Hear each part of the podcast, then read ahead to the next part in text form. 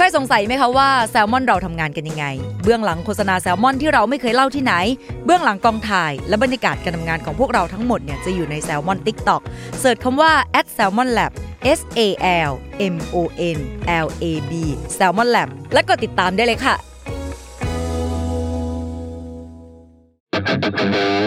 s a l ม o n PODCAST มัน สด อร่อย ร์ราศีที่พึ่งทางใจของผู้ประสบภัยจากดวงดาว สวัสดีค่ะ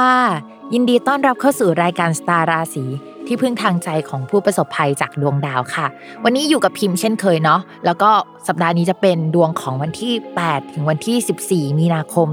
2564 นะคะ ก็เป็น EP ที่ 21 สำหรับสัปดาห์นี้เนี่ยมีดาวย้ายทั้งหมด 2 ดวงด้วยกันนะคะ ก็คือดาวพุธย้ายเข้าสู่ราศีกุมนะคะ วันที่ย้ายนี่ก็จะเป็นวันที่ 9 มีนาคม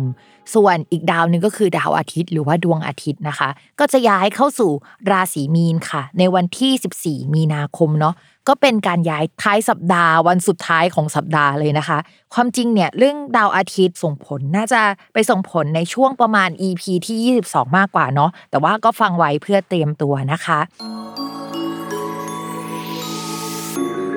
ราศีพิจิกนะคะ ในเรื่องของดาวพุธย้ายเนี่ยก็จะมีเงินเข้ามามากขึ้นกว่าเดิมเป็นพิเศษเนาะโดยเงินเนี่ยอาจจะไม่ได้เข้ามาทางที่ราศีพิจิกโดยตรงนะคะ แต่จะเข้ามาทางผู้หลักผู้ใหญ่เข้ามาจากที่บ้านนะคะ หรือว่าได้เงินจากญาติได้ในช่วงนี้นะคะ นอกจากเรื่องเกี่ยวกับญาติแล้วก็ได้เงินจากบ้านเนี่ยอาจจะมีการปรับปรุงบ้าน ซื้อของเข้ามาในบ้านที่เป็นของที่เราจะต้องใช้ในการทำงาน เหมือนถ้าเราเป็นฟรีแลนซ์เนี่ยอุปกรณ์พวกนี้ก็จะใช้ในการทำงาน เพื่อแบบเอาไปเสิร์ฟลูกค้า หรือว่าช่วงนี้ลูกค้าเขาคิดอะไรแบบนี้แล้วเราก็จะต้องซื้ออุปกรณ์พวกนี้มาเพื่อที่จะทำของให้ลูกค้าได้นะคะ ถ้าสมมติว่าเป็นคนที่ทำงานประจำอะค่ะ ก็จะมีผู้ใหญ่คนใหม่ ๆ เข้ามาได้ในช่วงนี้นะคะ ก็จะเข้ามาช่วยเรื่องเกี่ยวกับการงานมากขึ้นกว่าเดิมนะคะ การเจรจาพูดคุยอะไรกับผู้หลักผู้ใหญ่จะเป็นไปได้ด้วยดีในช่วงนี้นะคะ ก็ลองคุยดูเนาะ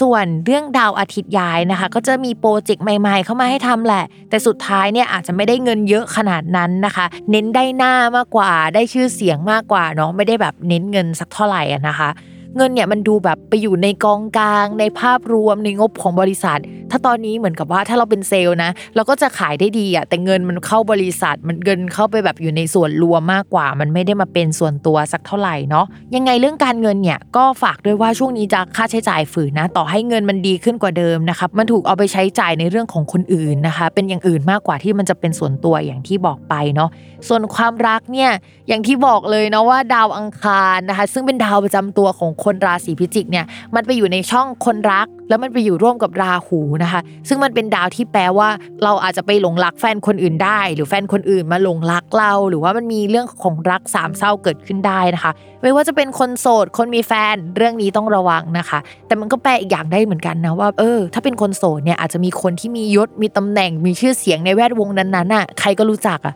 เข้ามาได้เช่นกันในช่วงนี้นะคะ โดยเขาอาจจะเข้ามาเป็นผู้หลักผู้ใหญ่หรือว่าเข้ามาพูดคุยแหละ แต่เจตนาเขาอะไม่ได้อยากเป็นผู้หลักผู้ใหญ่สักเท่าไหร่นะคะ ชาวราศีพิจิกอะจะต้องระวังหัวใจตัวเองเนาะด้วยความที่ช่วงนี้แบบ รู้สึกอยากได้ที่พึ่งพาทางจิตใจอะไรประมาณนึงอะแต่ว่ามันน่ากลัวนะมันเป็นรักสามเศร้าได้นะคะ สำหรับสัปดาห์นี้นะคะ รายการสตาร์ราศีก็จบลงแล้วนะคะ อย่าลืมติดตามรายการสตาร์ราศีที่พึ่งทางใจของผู้ประสบภัยจากดวงดาว กับแม่หมอพิมฟ้าในทุกวันอาทิตย์ ทุกช่องทางของ s ซ l m o n Podcast สำหรับวันนี้พิมพ์ไปก่อนนะคะ สวัสดีค่ะ